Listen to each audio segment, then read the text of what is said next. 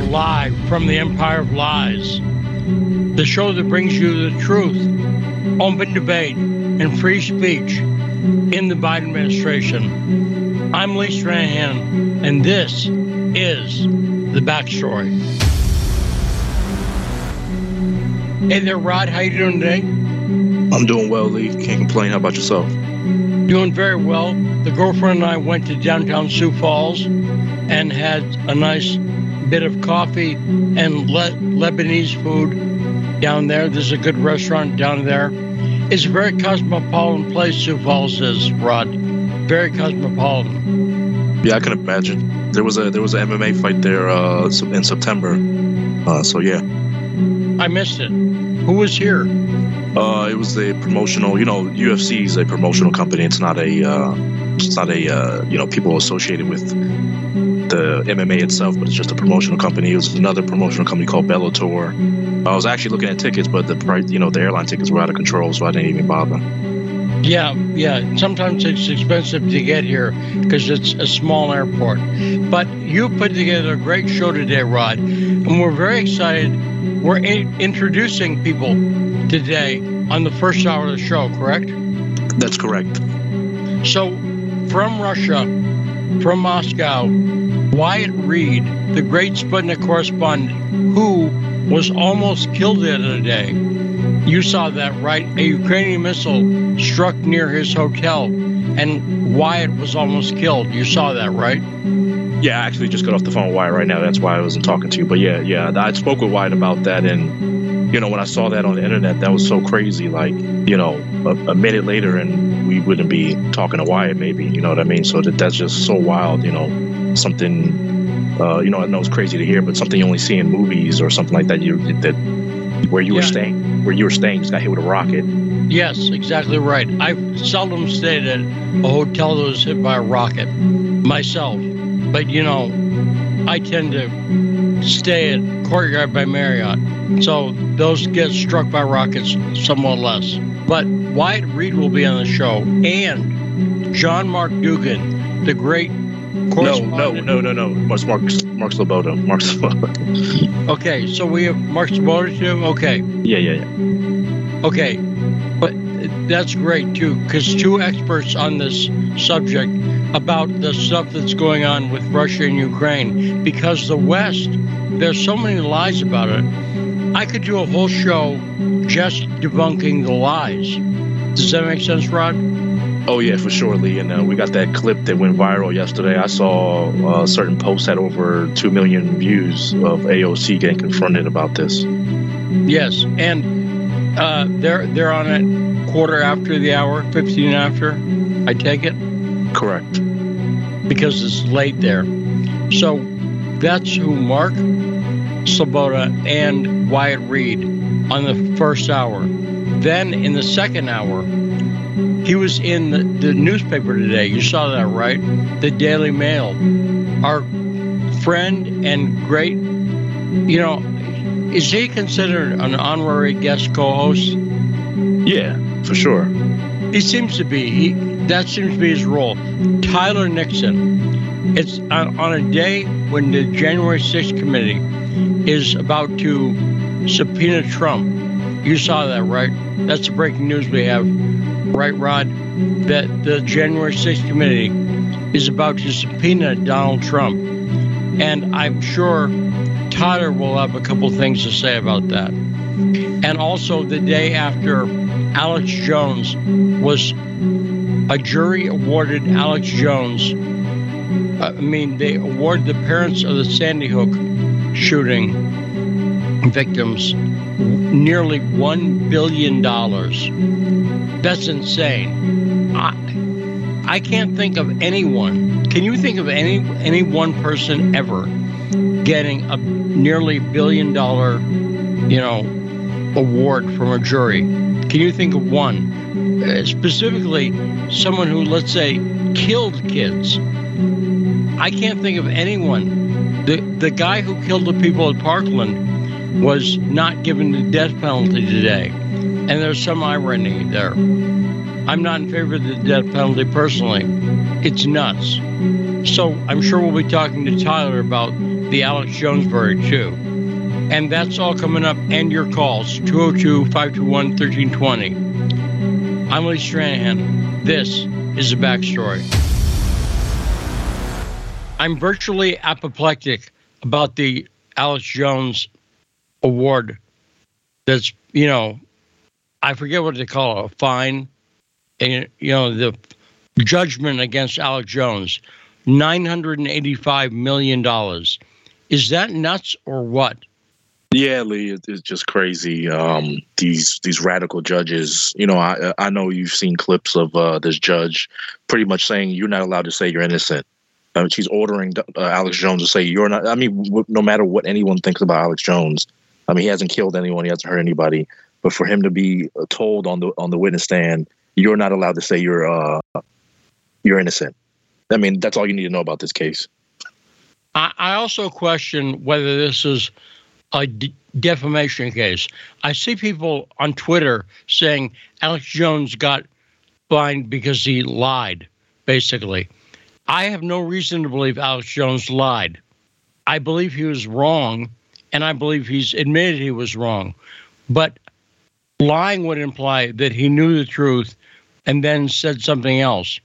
And have you seen any evidence, Rod, that Alex Jones knew the truth and then said, said something else? No, not not at all, Lee. Not at all.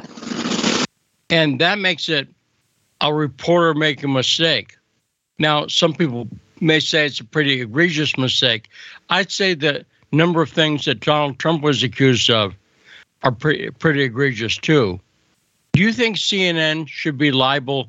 You know, Trump is suing CNN for defamation. Do you think Trump's going to become a billionaire because of that judgment eventually?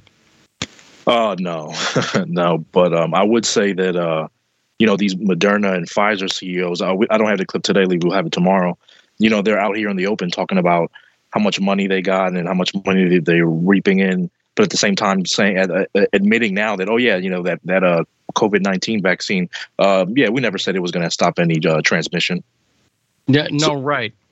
But but governments and, and that clip let's get that tomorrow because there's amazing stuff going on with that and i promised uh, taylor hudak would eventually have her on to talk about some of this stuff eventually so maybe taylor is someone good to talk to about that but meanwhile let's get to that clip of people confronting aoc about her cowardly people who believed in aoc and I'm telling you, don't believe in anyone who says that they're socialists.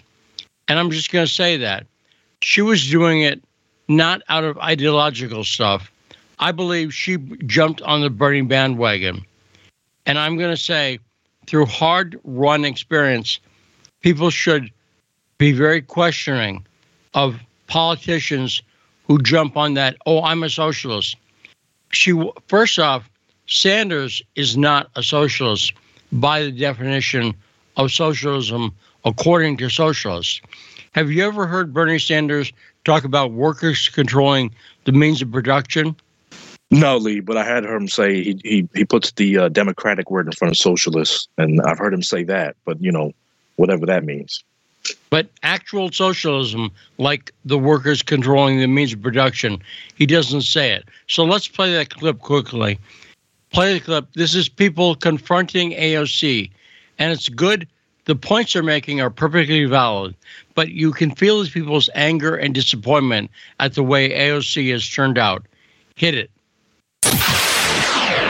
Congresswoman, none of this matters unless there's a nuclear war, which you voted to send arms and weapons to Ukraine. Tulsi Gabbard, she's left the Democratic Party because there are a war hawks. Okay? You originally voted, you ran as an outsider. Yet you've been voting to start this war in Ukraine. You're voting to start a thermonuclear war with Russia and China. Why are you playing with the lives of American citizens? You're playing with our lives. There will be no neighbors if there's a nuclear bomb. You voted to mobilize and send money to Ukrainian Nazis. You're a coward. You're a progressive socialist. Where are you against the war mobilization? He's telling the right truth. You have done nothing. Tulsi Gabbard has shown guts where you've shown cowardice. I believed in you, and you became the very thing you sought to fight against. That's what you've become. You are the establishment and you are the reason why everybody will end up in a nuclear war unless you choose to stand up right now and denounce the Democratic Party. Will you do that? Yes or no? Okay, simple. Are you going to stop nuclear war? Yes or no? There is no line because this is None of this matters if we're all dead. None of it. You know that. Then let's take it up right now because this is the only thing that matters. This is the only thing that matters right now. We could be in a nuclear war at any minute and you continue to fund it. That's what's going on. I'll get to the issue last. I will get to the issue last. Why not right now?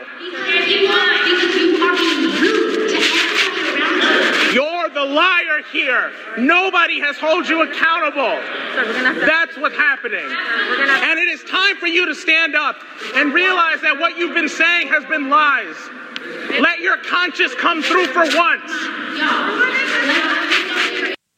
Now, by the way, I said never trust a socialist, but I take that back because I know if that were Ted Rall or Sean Blackman or Brian Becker or someone who's an actual socialist or communist, they would not take the position that AOC takes. Never trust some of these, you know, fly by night wannabe socialists, Bernie bros, or in AOC's case, Bernie sisters. Do you see what I'm saying, Rod? Who not to trust? Yeah, no, for sure. The uh, the whole AOC thing was a, uh, I guess you would call it a psyop. You know, that they talked about she was a uh, a bartender at, at, this bar, and come to find out uh, a few years later, oh, she was a co-owner of the bar. So the the whole image and everything is just so fake. Now, what I want to say before we go to break, because we're going to go to break shortly, and be joined by Wyatt Reed and Mark Sleboda in a great appearance that's going to really illuminate a lot of what's going on in the Russia Ukraine conflict. But I want to say this uh, Republicans, listen to that audio and be ashamed. Where are you standing up at your Republican representative who supported the war and saying basically the same thing? Do you agree, Rod? I think Republicans have nothing to be proud of unless they're confronting their representatives. They may like their representative, but if their representative is wrong on the war, let them know how you feel. And I want to see Republicans out there too. Does it make sense, Rod? Oh yeah, in that clip that Ron Paul said yesterday, um, you know, we need to confront Joe Biden and especially these Republicans who are uh, who support the war and, and uh, arming Ukraine as well. And do you know what I heard yesterday? Uh, Dusty Johnson, who's a congressman, Republican congressman from South Dakota, a friend of mine saw him and he didn't confront him, but he brought it up. And he said, Would you be willing to meet with Scott Ritter? I think you're wrong on the war. Dusty, would you be willing to meet Scott Ritter? And Dusty Johnson said yes. Think about that. How amazing would it be for a Republican congressman to meet, to hear from Scott Ritter? I mean, also, Dusty's a, a vet, and of course, Scott was a, a Marine. So, uh, so let's take a short break, and when we come back from Moscow, two great guests, Wyatt Reed and Mark Sleboda, to make sense of what's going on in Russia and Ukraine, and to point out where we think it's going as well. I'm Lee Stranahan, and this is the backstory.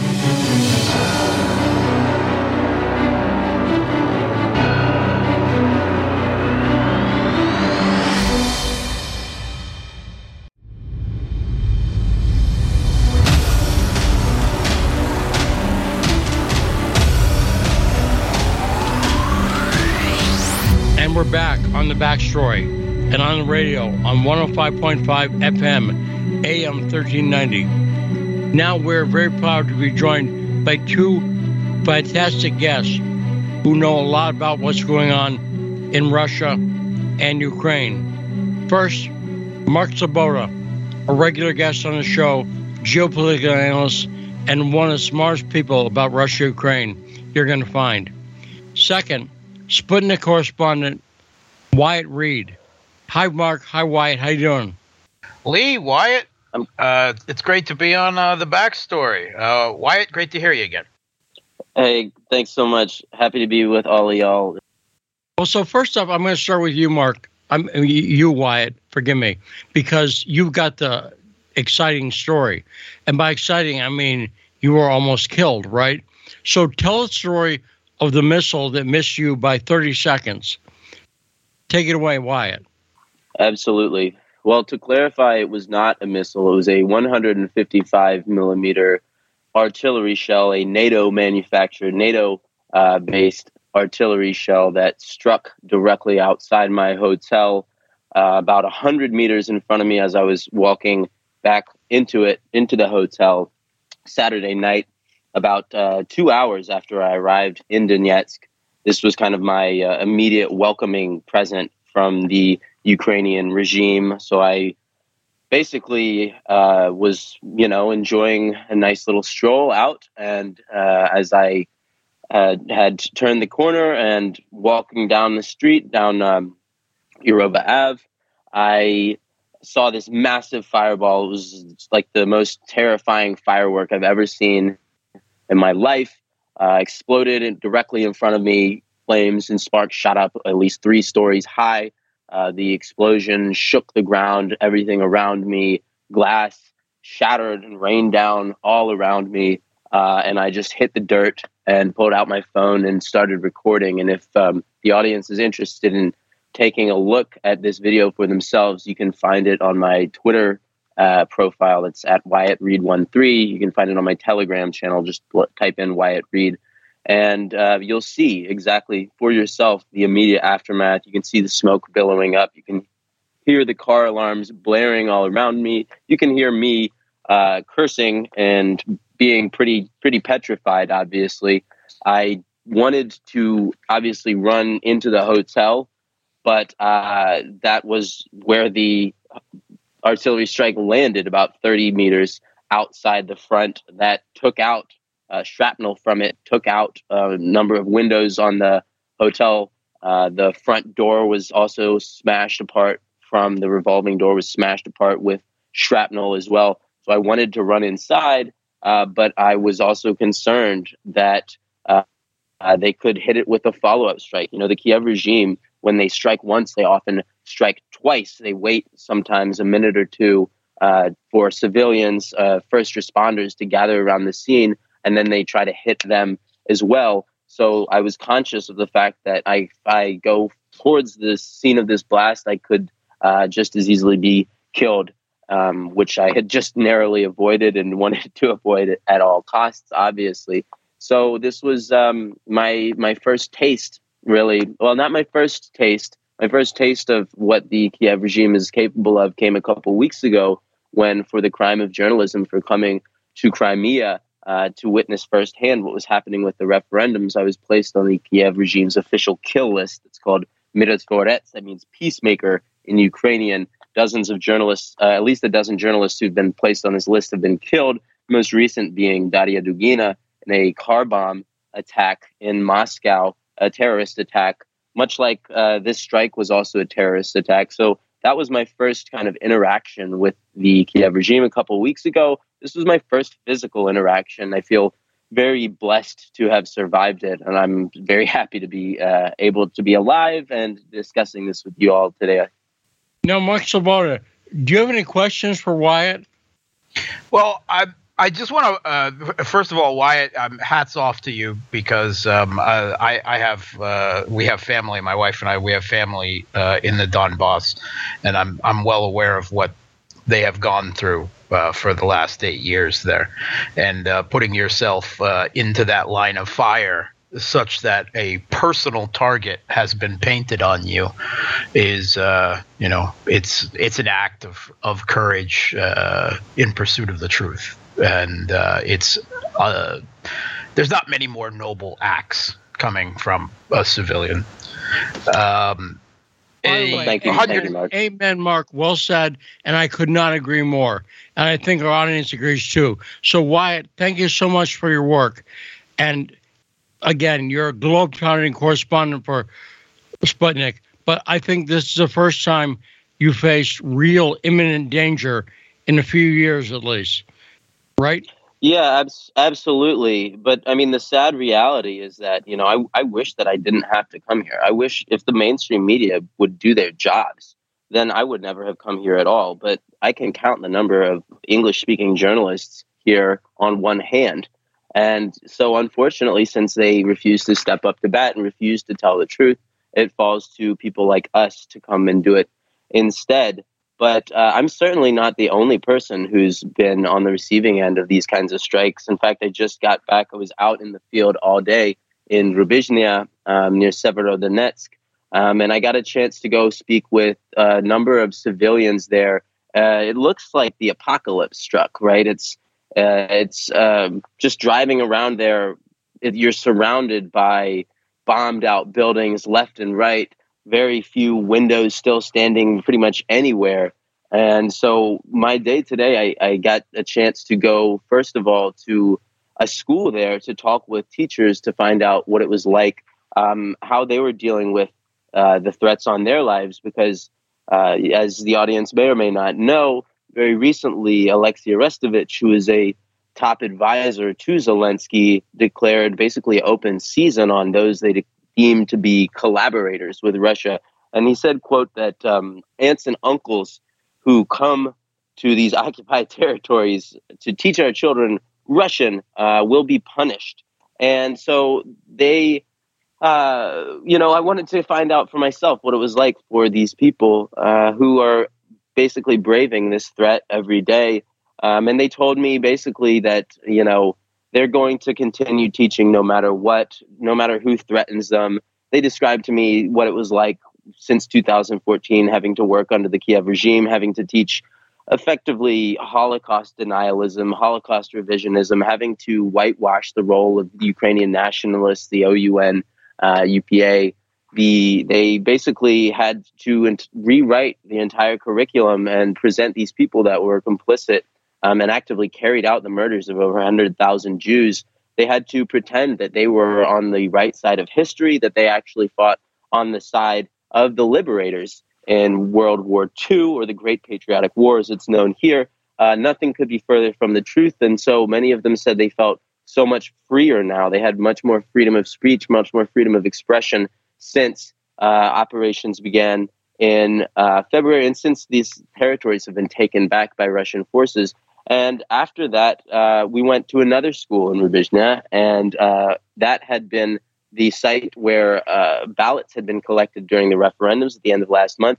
And on the last day of the referendums, that school was torn apart by six HIMARS missiles, six U.S. manufactured HIMARS missiles. So I got a chance to walk through the rubble of what was once a center of education, uh, not the latest sort of casualty in the Kiev regime's war on education. And in doing so, I talked to local civilians. I spoke with a woman who explained to me that, uh, you know, I asked her how did she feel? She, uh, who was responsible? She said, well, obviously it was the the Nazis who did this, the Ukrainians. She meant. And uh, I asked her how she felt about the referendum when when it had been taking place, and she said it was a wonderful thing that it was a long time coming. I asked her, you know, in the West we hear that people like you are uh, being forced to vote at gunpoint by Russian Federation forces. She laughed. She said it was absurd, of course not.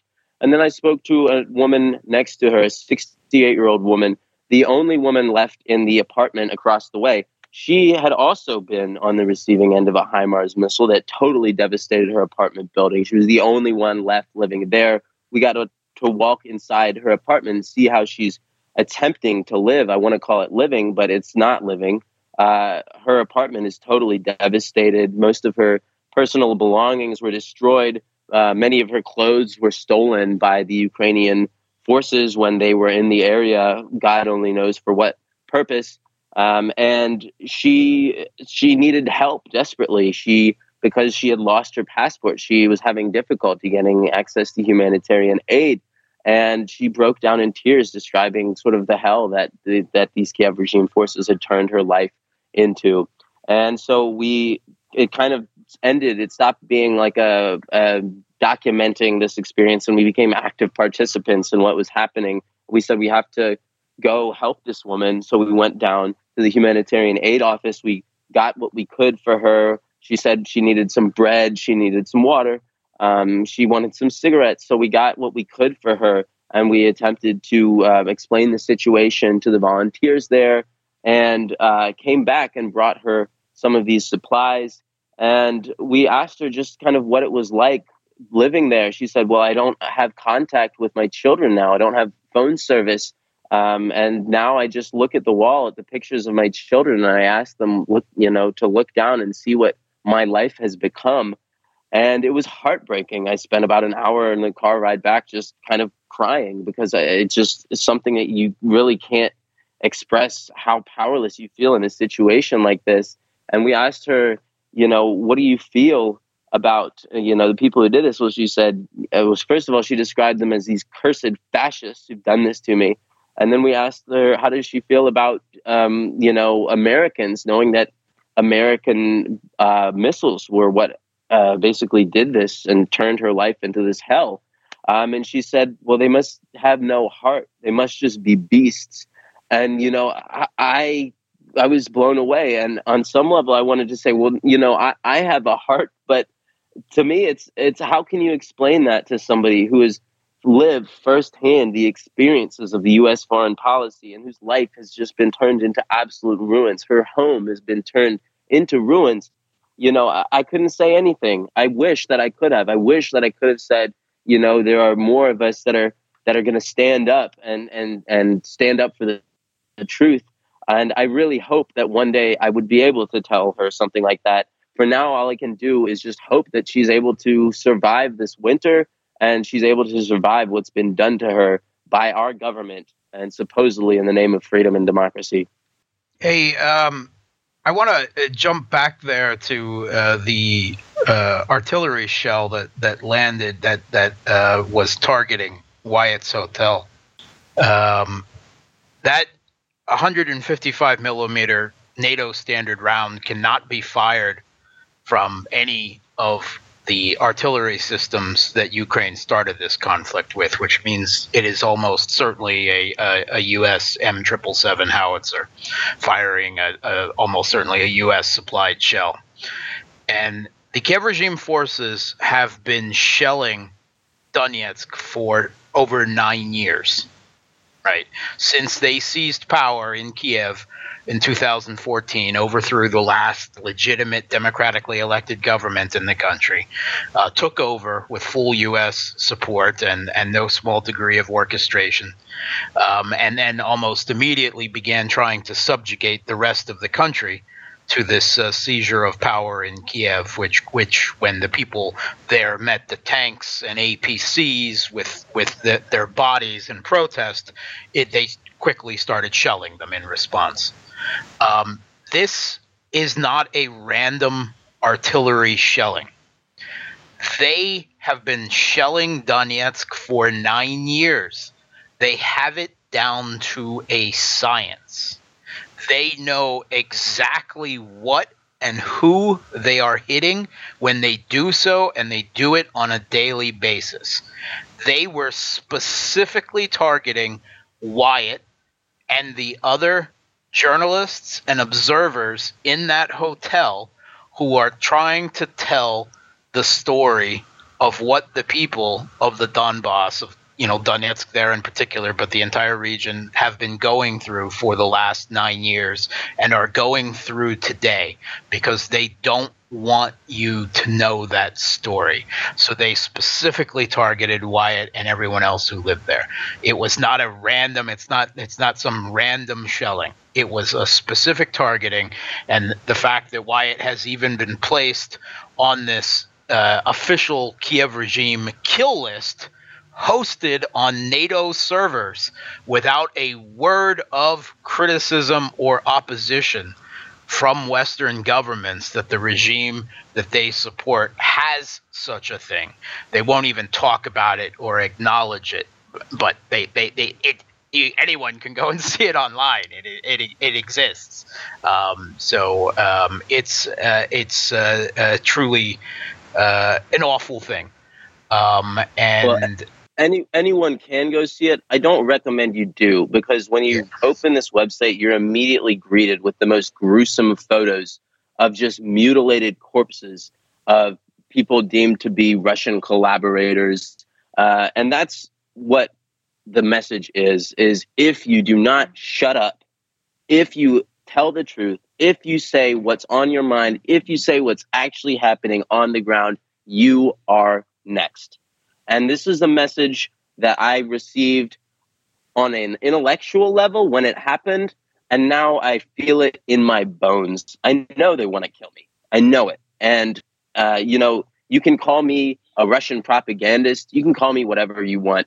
But the fact of the matter is that what Russia is saying about Ukraine is not propaganda. What Russia has been saying about this attempt to weaponize Ukraine, to turn it into a NATO outpost that is can be loaded to the teeth and armed to the teeth with NATO weapons and turned into an anti-Russia that's not Russian propaganda.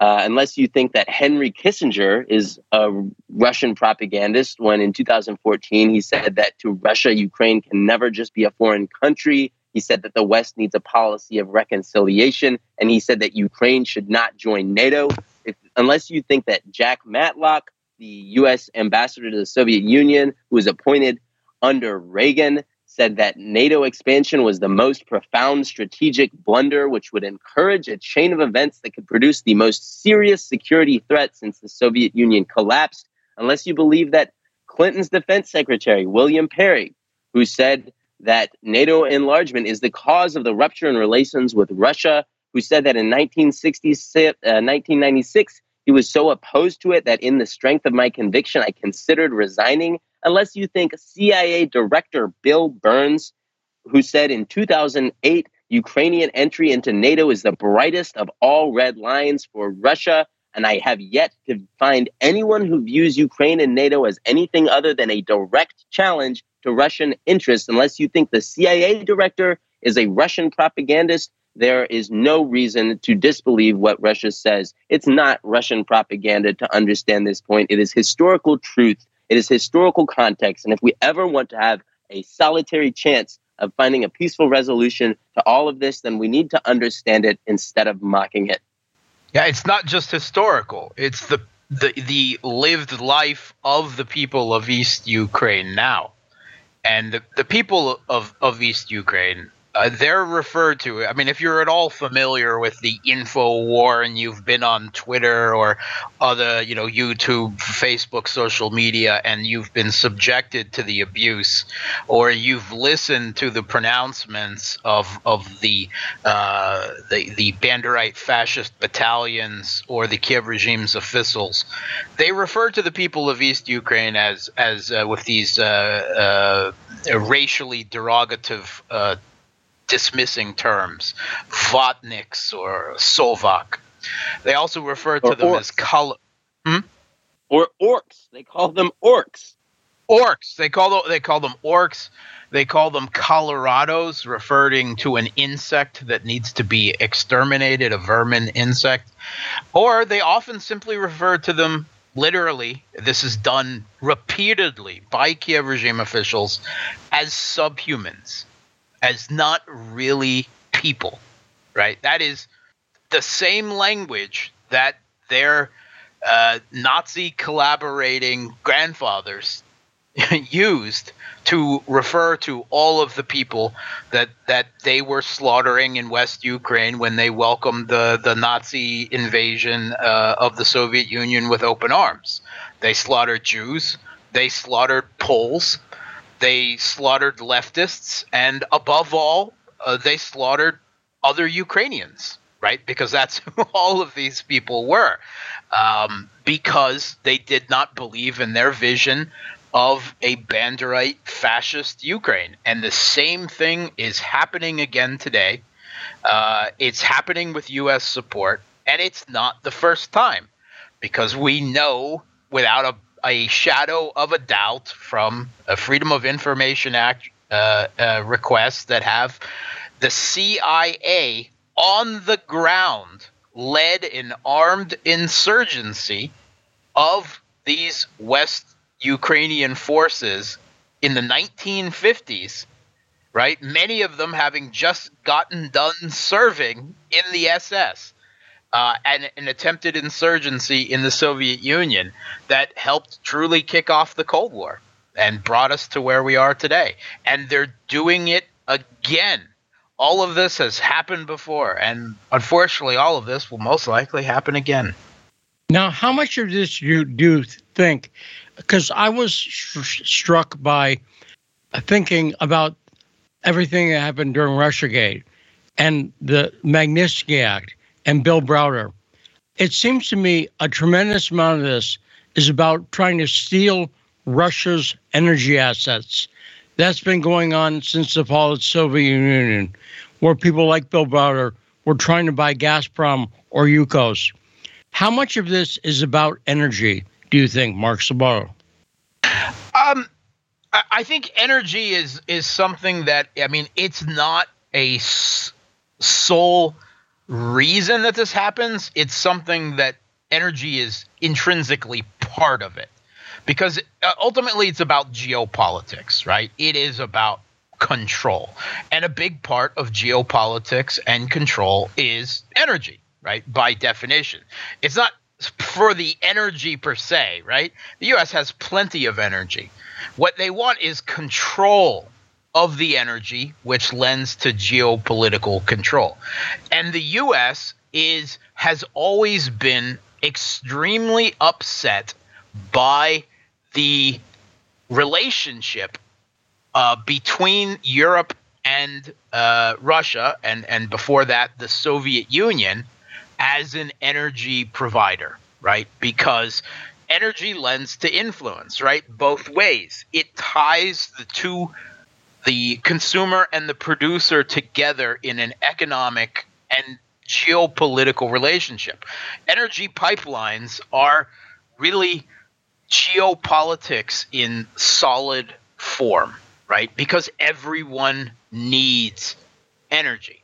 Um, and um, the U.S. has always been against uh, the supply of energy uh, from Russia to Europe because of that of that fact of that leverage of that they wanted them uh, to buy far more expensive uh, and and energy uh, from the United States, obviously in, in quantities that they couldn't even begin to provide. But this goes back before Nord Stream 2. It goes back before Nord Stream 1. Uh, there is was a book written about the U.S. objection to the original pipelines uh, that still exist today, uh, uh, the oil and gas pipelines uh, from Siberia that the Soviet Union put up that run through Poland and Belarus to Europe. And there was a book written about the U.S. opposition to this, and and how the you know their opposition to the European countries in, engaging in this. And it's a book you can get it on Amazon. It's called Ally versus Ally. And do you know who wrote this book? No. A young man recently gr- graduated from Columbia Yon, uh, Law University by the name of Antony J. Blinken. Wow. Wow. So so Blinken has been in the middle of this basically for how long? When when did the book come out? 1987. Amazon.com. Ally versus Ally. Wow. America, Europe, and the Siberian pipeline crisis, crisis examines U.S. relations with the member nations of NATO, explains U.S. opposition to the Siberian pipeline project, and assesses European willingness to ignore U.S. objections. And the U.S. So, just just overruled Europe, saying you will never go back. You can never be allowed to go back because they uh, to restore energy relations with Russia, no matter what happens. And we've just blown up Nord Stream 1 and 2. And uh, there has been sabotage attacks in the last few days on the Druzhba pipeline uh, uh, uh through uh, Poland, which brings oil to Germany. And Russia has just arrested and attempts uh, to dis- uh, saboteurs who were attempting to destroy the Turk Stream pipeline, which brings gas from Russia to Turkey and then on to southern Europe as well, which is the last fully functioning uh, Russian gas pipeline to Europe. They're trying to completely physically sever forever any uh, energy security relations between between Russia and and Europe, and the the fact that Europe is basically just taking this. It is a clear sign that they they are complete vassals to the United States at this point. Their their own options, their own the um, uh, the EU foreign policy chief Borrell. He just used the exact same words yesterday that I've been using for months. And he said exactly the same thing that EU prosperity for decades has been possible primarily due to cheap, reliable energy provided by Russia. And with the unstated that now that era of prosperity is over. So I have a question for you, Mark. And but but Wyatt Reed has to leave. So do you have any final statements, Wyatt? And Mark, do you have any questions for Wyatt before I ask to go? Uh, I, am well familiar with Wyatt. I'll let you ask him. Okay. My, my final you. statement would basically be that everything Mark is saying is absolutely correct. Uh, this is why Antony Blinken described the terror attack on Nord Stream that was carried out by the U.S. government. That's obvious to anyone with more than one brain cell. Uh, he described it as a tremendous opportunity. You can go back, you can listen to Condoleezza Rice gloating uh, and, and talking about the need for Europe to restructure their uh, energy and become reliant on the United States instead of Russia. This is something that you know is for their own good, more or less, is what she said. I believe in 2014, might have been 2016. Uh, but this is on the record. This is something that all these high level, you know, uh, U.S. foreign policy officials have been saying for years and are even saying openly now. Uh, all of this is about restructuring the relations of Europe and Russia, about turning Russia into a pariah, making it impossible for Europe to develop in conjunction with Russia and basically deciding that, okay, now we're going to forcibly deindustrialize Europe. Uh, we are going to do this. It's going to lead now, obviously, if you look at the news, it's leading to double digit inflation all throughout Europe. In the Baltic states, inflation is over 20% in multiple countries now. You see these strikes, the oil refinery workers in France.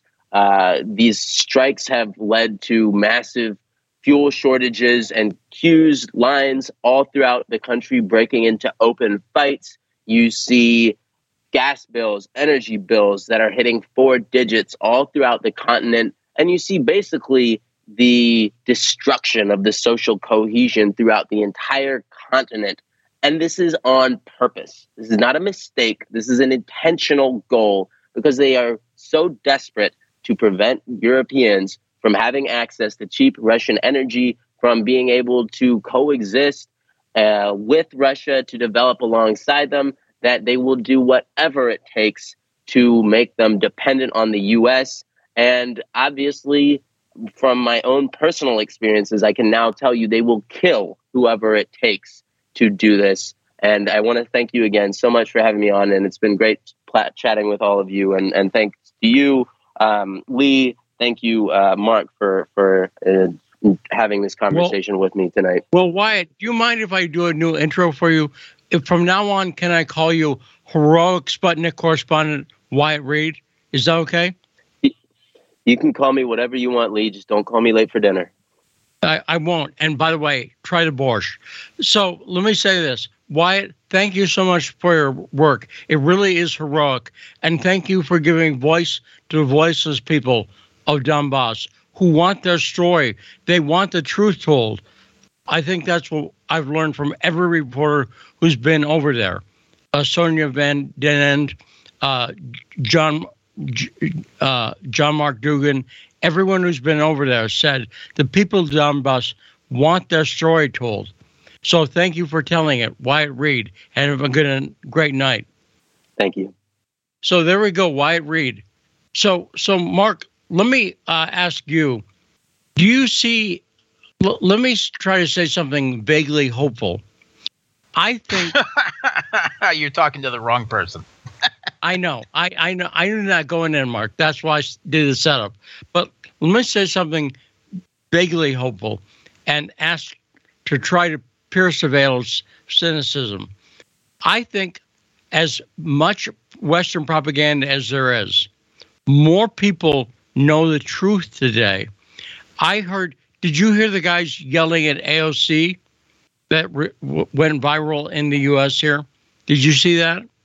I I did not see that. There were some guys yelling at AOC. They were AOC supporters, and they're yelling about, among other things, Ukrainian Nazis. For a long time, I've been talking about Ukrainian Nazis, not as long as you, but a long time. I could not get anybody to listen. For years, I bring up Ukrainian Nazis, and it was yawn, ho hum, next subject. Now I'm seeing people. I think I so my ray of hope is that I think more people than ever know the truth about Ukraine and about Ukraine and Russia. Do you think that's possible, Mark? No. Um, I with with the caveat, Lee, your listeners out there, right, are more educated, more intellectually investigative and curious people willing to listen to uh, the alternative stories of the people of Donbass and you know the other uh, side of this. And so of course they are not lumped into this. But I'm just as soon as you said this I I, I pulled up the most recent poll uh, uh reported in Reuters um, uh, polling on in the U.S. on the continued support for the Kiev regime, for for Ukraine as they call it, um, and um, the uh, poll showed that 73 percent of Americans uh, said that the United States should continue to support Ukraine, meaning the regime in Kiev, uh, with uh, uh military support uh, and economic support. 73%, uh, 81% among Democrats, and 66% among Republicans. And and while there are doubtless a few people that are now yelling, you know, truth uh, the, you know, at least the troop of the people of the of, of eastern Ukraine with louder voices. Um, I'm afraid that that U.S. mainstream media propaganda is uh, extremely powerful and effective.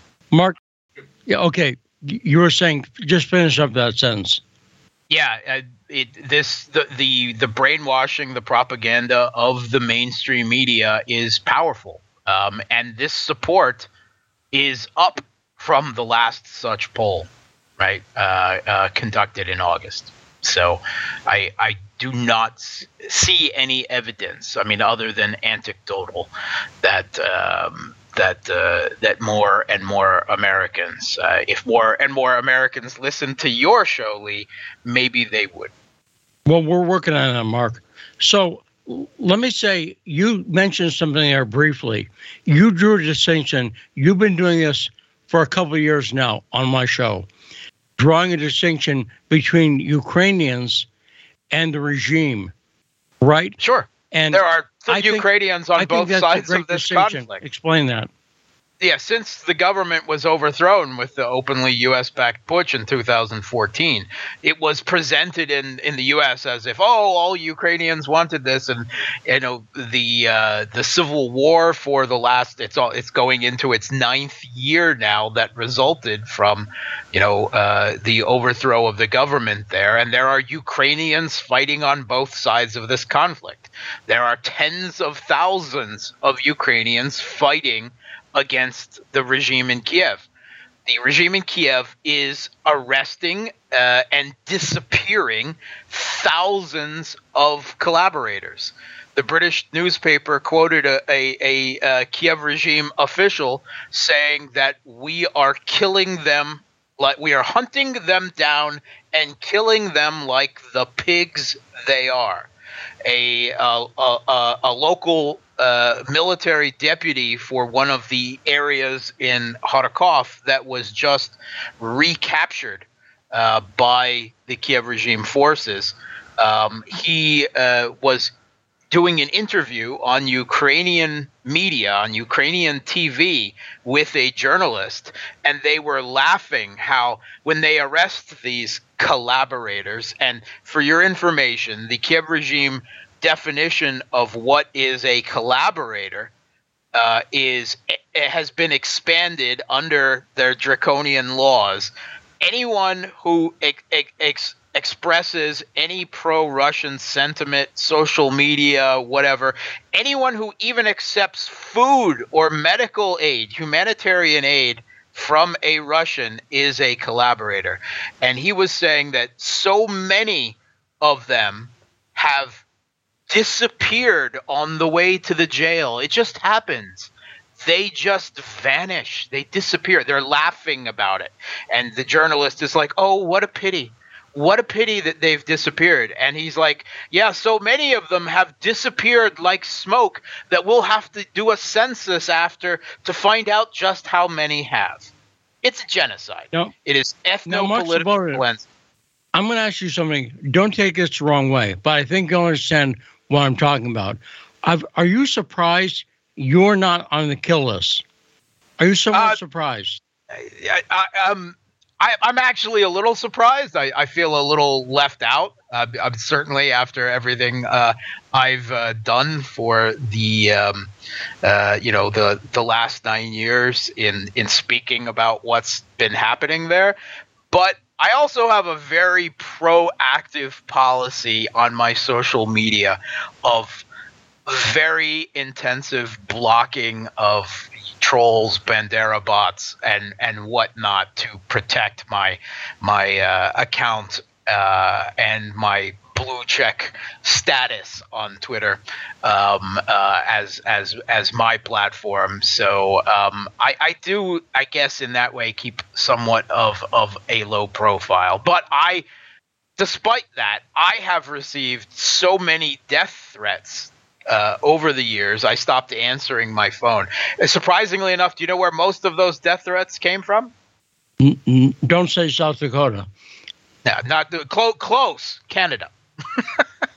Canada. Really? From from the Ukrainian white diaspora there, all of the uh, all, you know a lot of these uh, when the uh, insurgency failed and and uh, you know uh, the Soviet Union beat the Nazi collaborators, large numbers of these West Ukrainians went to Canada and, and to parts of the northern U.S. as well, which is why all over Canada and the U.S. you can actually find memorials two Nazi collaborators, two Stefan Bandera and other members uh, of what Wyatt mentioned, the Organization of Ukrainian Nationalists and the Ukrainian Insurgent Army, um, uh, all over. And uh, Chrystia Freeland, uh, who was the uh, you know the foreign minister for Canada, uh, her father was one such person, um, and um, he was a a propagandist running a newspaper for the Nazi occupiers in, in West Ukraine. And she's quite proud of that. And she, you know, denies, of course, that he was in any way what he obviously was, which is just bizarre. Uh, but um, she herself has been to OUN rallies uh, in uh, Canada uh, the Organization of Ukrainian Nationalists, hold taking photo ops holding up the red and black Banderite fascist flag herself. Uh, and and uh, which and explains. Canada's yeah the blood and soil flag, which explains Canadian uh, and U.S. foreign policy on Ukraine, the the the type of Ukrainians. And remember, Ukrainians are very divided, right, in many ways, but particularly on the east-west divide between what it means to be a Ukrainian. Right, it's a national identity concept divide, and when that balance, that fragile east west balance internally and externally, and the neutrality that they ha- had enshrined in their constitution up till 2014 was broken with the overthrowing of the government and the civil war that has happened since. Ukraine is, is like Humpty Dumpty. It, it, it has fallen off a wall and it will never, I don't see it ever being able to be put back together again. So, so Mark, we got to go now. But thanks once again for a fantastic appearance, and once again, thank you on behalf of the audience and myself for all the great information you provided us for so many years here on Sputnik. Thank you, Mark. Thank you, Lee. And we got to go. But have a nice have a nice night, and say hi to wife and crows. Well, let's take a short break, and we'll come back with more on the backstory.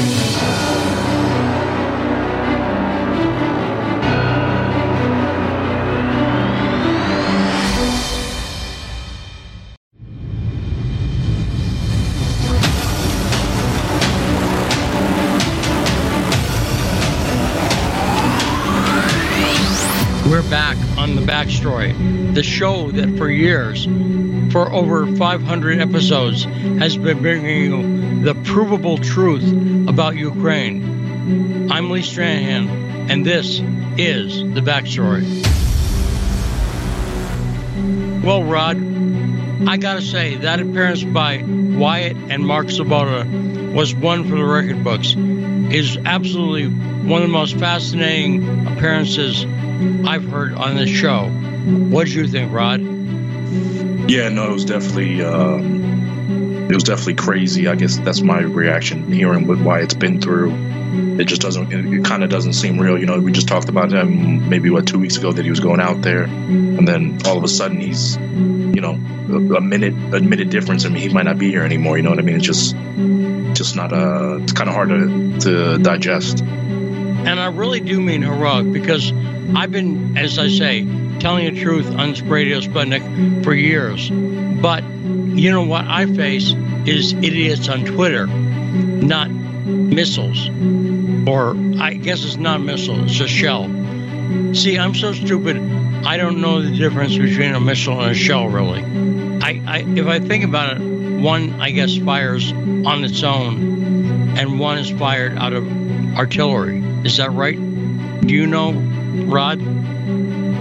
Um, yeah, I guess a, a missile. You know, actually, I don't even want to try, Lee. But um, I, in my mind, I think I do. But maybe, uh, maybe one of our our, our caller Al Killer might know the difference. Well, so so I'll just put it this way. Uh, Wyatt almost hurt by Thing Go Boom. That's my Fetterman explanation. Thing Go Boom. Is that okay, Rod? That's too coherently. You would have to you would have to be less coherent than that. Boom Go Thing. There you go. Boom Thing. Teleprompter Boom. Boom. Scary, scary boom thing. This has been a message from John Fetterman, who doesn't know what he's talking about. But we got a great show also coming up because we have Tyler Nixon joining us. And we have Owl Killer, as Rod said, among the people who can call in today 202 521 1320. Let's, Rod, can you make thing go boom? Say the name of the show. You're listening to the best show on the radio, The Backstory. So let's go to the phones 202 521 1320. Hey, Killer Vowels, how you doing? Good. And shells are cheaper. That's it. Wait, wait, what's that? Shells are just less expensive. They they both do the same as, as a missile. Rod was asking. Okay, just is one self-propelled and the uh, other is fired out of artillery, or is that a difference at all? Both are usually a shell is going to be fired from artillery, but both can be fired. Interesting. You're not going to drop. So, you're not going to drop a shell, but you, you- I mean, well, yeah, I guess you, you're, you're kind of right. Yeah, so um, they're they both are shot. They're they're both shot, but typically shells are come um, specifically from artillery, and they're made cheaper and they're thinner. and Owl Killer, before we get to what you called about, was that a great appearance by Wyatt and Mark, or what? Yeah, that is crazy. That is absolutely crazy.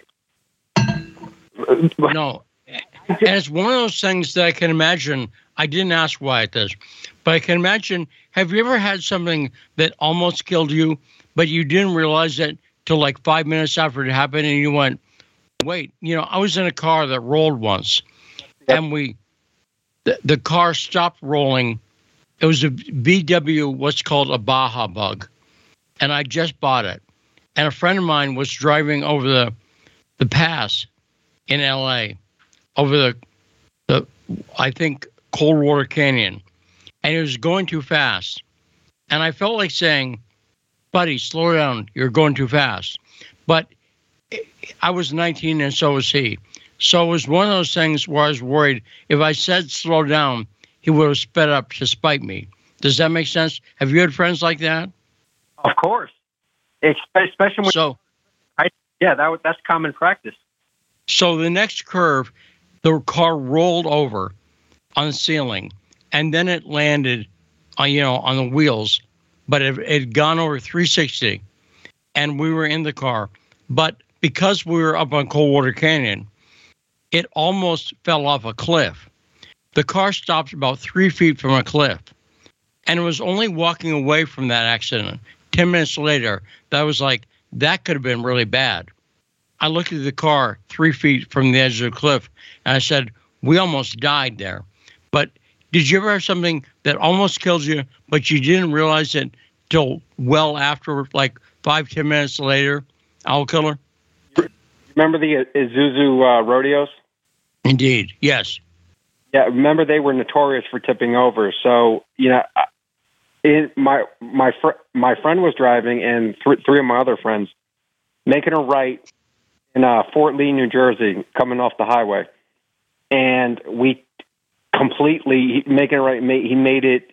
You know, he waited. He almost missed the turn. We end up completely flipping over, and the person that co- I don't know how any of us lived.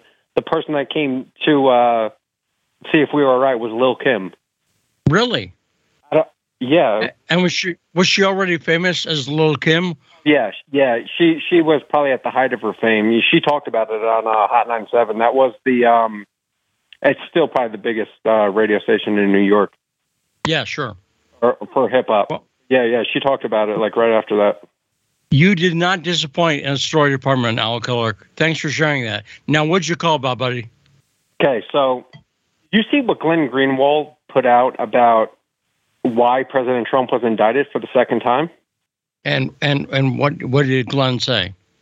he had they there it's coming out in this uh tr- this um with this Russian trial or the, Russia collusion trial the you know Dur- Mr. Durham uh, I do think a lot of that information was pretty uh revealing but uh, I just went into Glenn Greenwald uh portion he was indicted second time didn't matter what it was it, it, this is from the CIA this is what Glenn this is what uh, Alex Jones covered with uh, Glenn Greenwald or about Glenn Greenwald to prevent him from pardoning Assange, to put pressure on him not to pardon Assange. That's that is fascinating. Yes, Yeah. and yeah, it, it, that that's abs- that's absolutely incredible. And I, you know, that would have been the biggest middle finger to the uh, to the deep state would have been pardoning Assange. Um, you know, I, I so I know you've been uh, you. were- I know you were talking about Kash Patel the other day or yesterday, and you know he was talking about how the FBI tried to tried to get Christopher Steele to uh, to corroborate the the dossier that uh, for for a million dollars he was unable to do so. They got this is how insane this is. They actually got FISA warrants. They knew like he's absolutely right. Christopher Wray, sh- you know he he should have enough dignity to resign. but I Kash Patel said something even more interesting a few days pre, prior to that. He said Elon Musk is the biggest military contractor in the United States, and he said, "Oh, uh, oops, I'm not supposed. I'm not, I'm not going to get a job now. Uh, I won't get a job with him now. I'm not supposed to say that." I, I, and then what that made me do, that made me go back to there's Ted Gunderson put out a hundred Illuminati um, strat, uh, strat, points of strategy. One of them was when they need a hero, we'll create a hero for them. I, I'm, you know, I'm having. I was on the fence with uh, Elon Musk, and No, by the way, I'll, I'll ask a conspiracy nerd question. Is that the Bavarian Illuminati, old school Illuminati, Adam Weishaupt? yes, That Illuminati, Killer? yes, that that that Illuminati, and Okay. regardless people believe in it, believe in it or not, it they were it's admit it's admitted that they were real. They were in Encyclopedia Britannica up until the 1900s.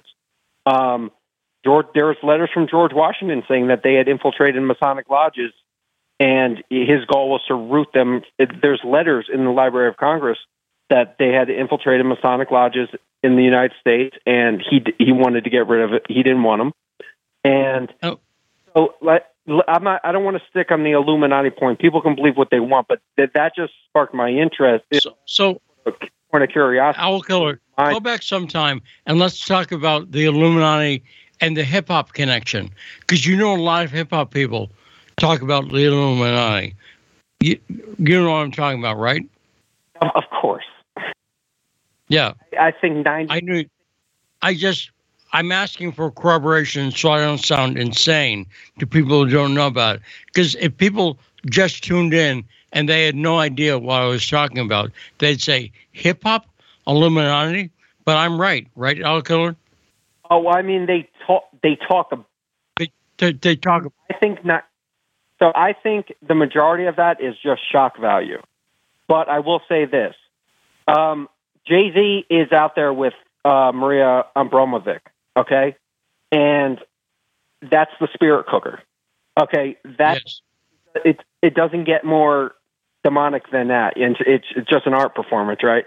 So they there are people in in music in, in music industry that are into you know that shocking that that occult type of stuff. Madonna, you know, people like that.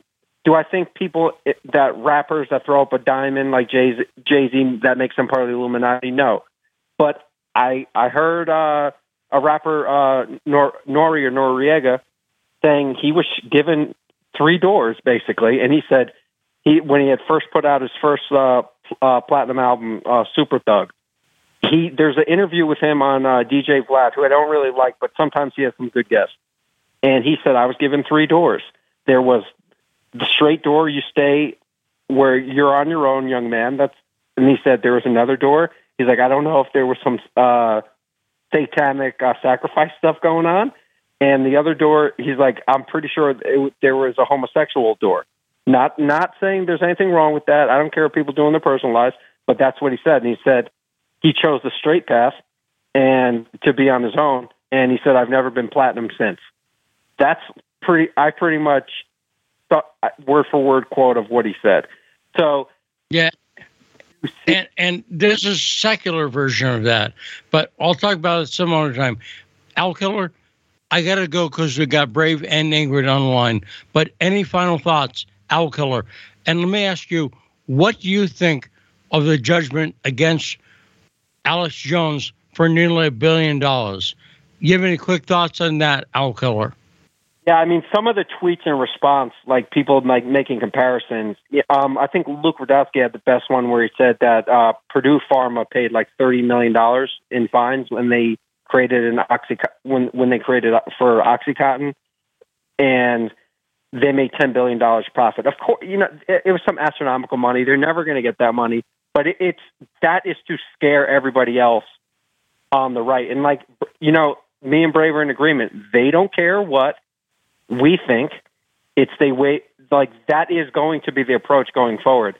They are going to try to bankrupt everybody, and uh, it's the process is the punishment. Whether they get the money or not, they're going to make your life a living hell, and that's what you know they seem to be set out on doing it.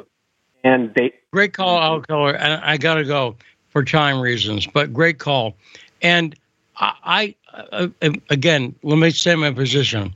I think this is a propaganda campaign, which you don't do propaganda. They're not. They don't care about changing Al Keller's opinion, but they care about swaying public opinion. And part of the idea is that by getting this level of judgment against Alex Jones, they think it hurts his credibility. They're doing it to hurt Alex Jones and to hurt the people who've been presenting the truth about the New World Order for years. So that's what I'll say on that. But 202 521 1320. Ingrid from DC. Ingrid, thanks for holding. What's on your mind? Okay, uh, great, great call with Owl Killer. Um, when you mentioned the uh, people who were heckling AOC, I don't know if you noticed that um, his his uh, uh, identification was he's a supporter of Diane Sare in New York, and she is the candidate for Senate Senate backed by the LaRouche organization, and she is on the um, Myrotvorets hit list, Ukrainian hit list, which is interesting. So um, I, I, I don't know. Everybody says look at this list or don't look at this list. Why it says it's got awful pictures on. I I can't look at it. I must be going to the wrong place because I get this page that says you don't have access to this. So I'd like to be able to get on there. If you have a link, I wish you would tweet it out or something. So because I would just like to see who's on it. But anyway, I'll I'll I'll try to make sure we tweet, put that out on my Twitter later later today. Now, now, and with a warning. Yeah, with with Tulsi, I don't understand why there's all these people going, "Oh, good on Tulsi for joining the Republicans." I don't see any evidence of, of that. She's she's quit she's quit uh, the Democrats, but she's not joined any other party. And yesterday she got an award from a women's organization here in Washington, an award for um, defending women, which the highlight was that this bill of women's sports being for biological women. And um, on Friday, actually, Friday was Putin's birthday, not Saturday, the day of the Kerch Bridge. And in Chechnya, you know, I like to follow Grozny. Uh, they had a huge celebration for Putin's birthday, and uh, Kadyrov doesn't do things halfway. He did his usual thing.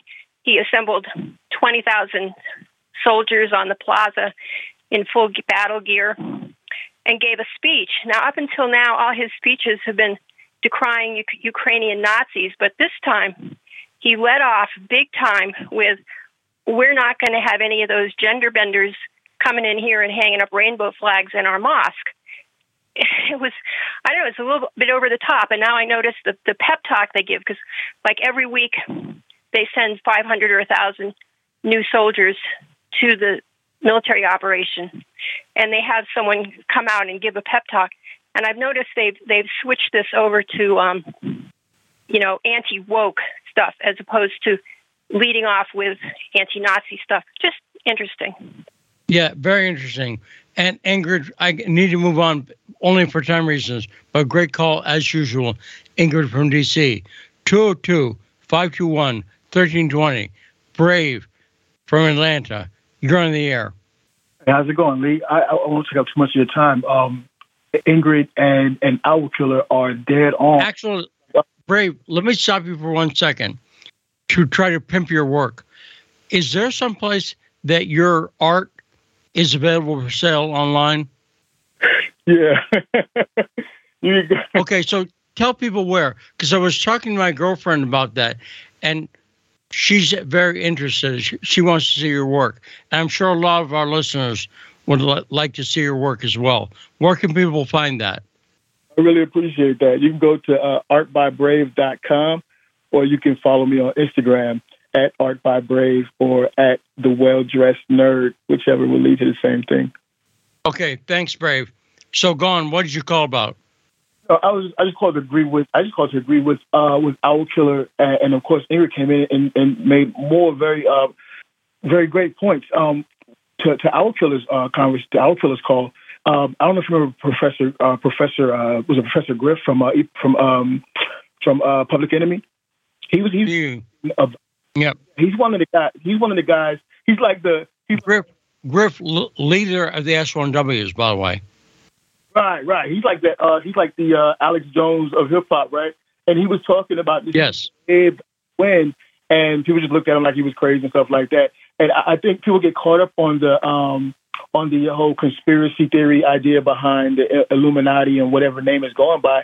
I don't think the name matters. What like, like I mean, it matters as far as addressing the group, but I don't think it matters as far as the uh, overall criticism that anyone receives that that raises the um, the um, the point that you have these secret organizations run by the elite who are running everything, and that and that crosses over from our entertainment to our politics to all these different industries that we have right now. I think the biggest example of that was when you saw how um, I guess I guess here here here recently you're seeing how the CIA is intertwined with all the social media networks, especially Facebook, right? And also all, all the um, all the information has come out about how the CIA is tied to so much of the Hollywood productions, news productions, and things of that nature. So yeah, I, I think that um, Outkiller was dead on with, with, with his point. And uh, even I remember Tupac in a, in a famous interview he did. He brought up that you know in Hollywood they have these crazy, but the same kind of the same kind of story that they had these crazy um these these crazy um uh parties and stuff. And he had a falling out. I think it was Teddy Riley or somebody like that because they were trying to um trying to get him to get into like some uh, uh, a homosexual situation. Nothing against the homosexuals, but that was the, that was the interview. That was the point that he was making. And um, if you if you don't if you don't get down with these certain groups who who run the, the who run things in like Hollywood and the entertainment industry, then you don't make it anywhere. I mean, obviously that's not. Well, let me say this, uh, uh, Brave. I, I think take it out of a gay context for a second. It's not controversial to say that when a young woman is an actress, let's say, some producers or whoever, decision makers at studios, may want sexual favors from her, right? That's not controversial at all. Correct? and that's not at all. And that crosses over into all of these uh, entertainment industries.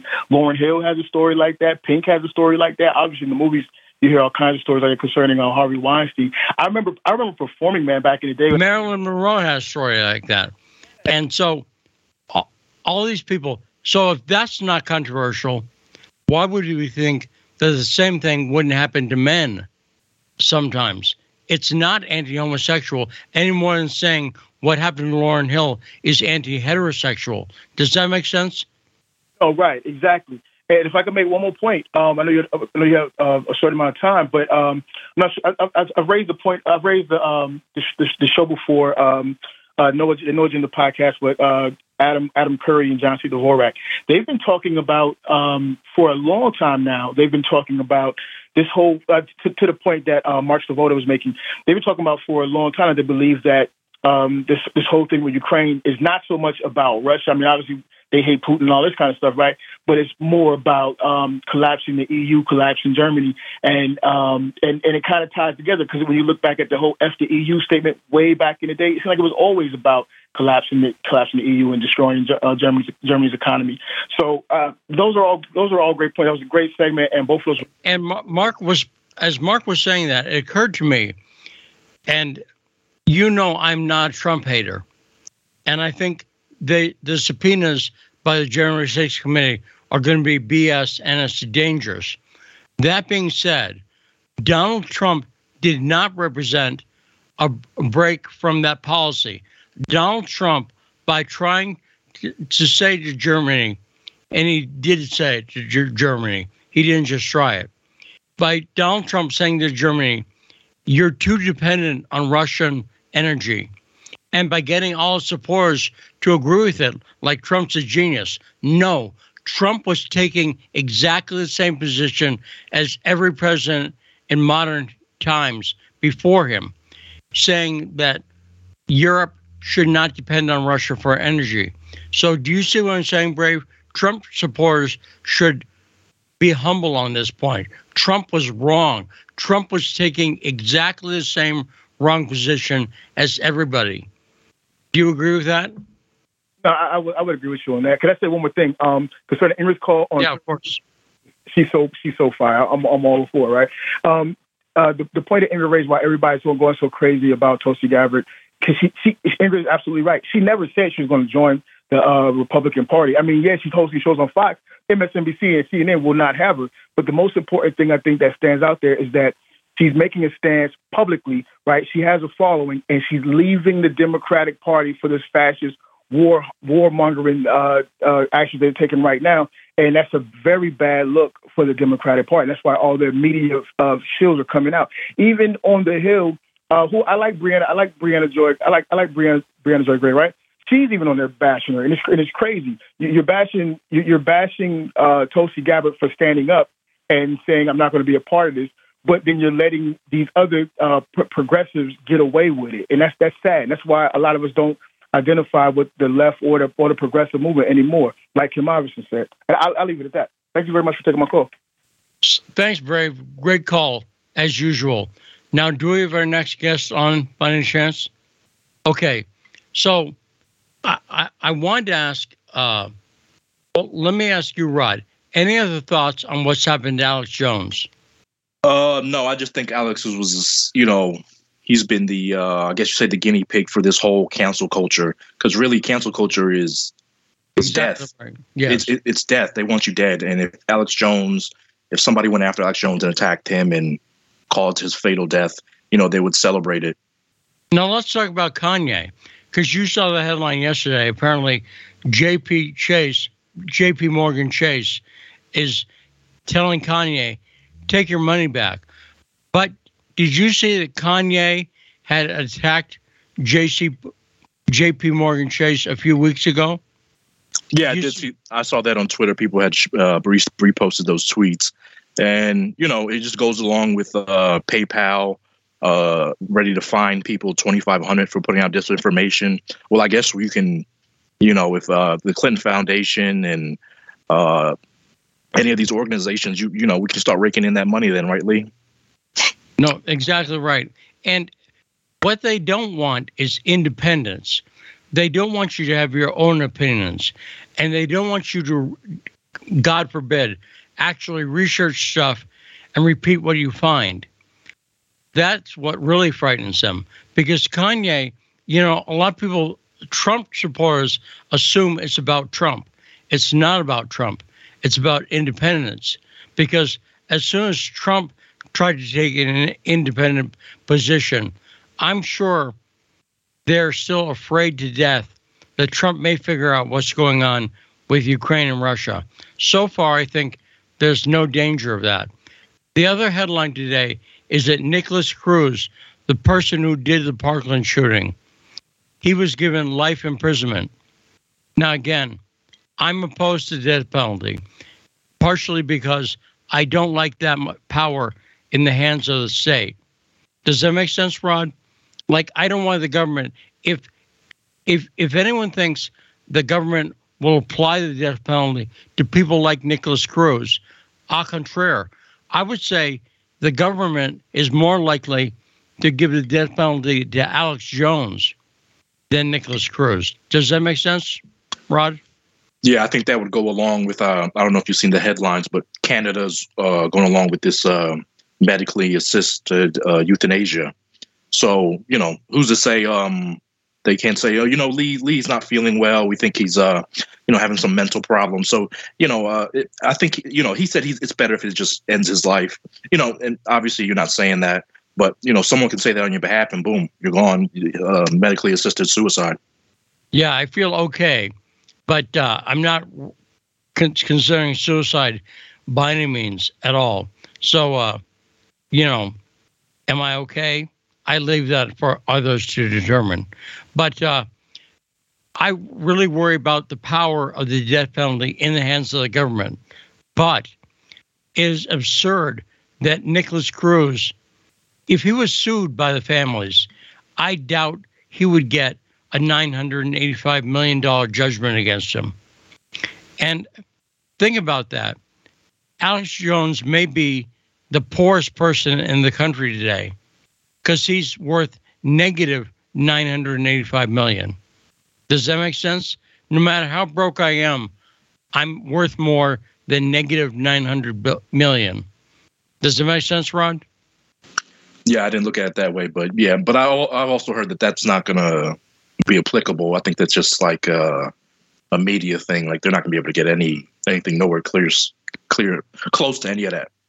Well, it's a prop- it's a propaganda talking point, and and it, yeah, they make, they're making they're making him seem like he's this uber rich uh, media guy. Like, like, come on, that's far from the truth.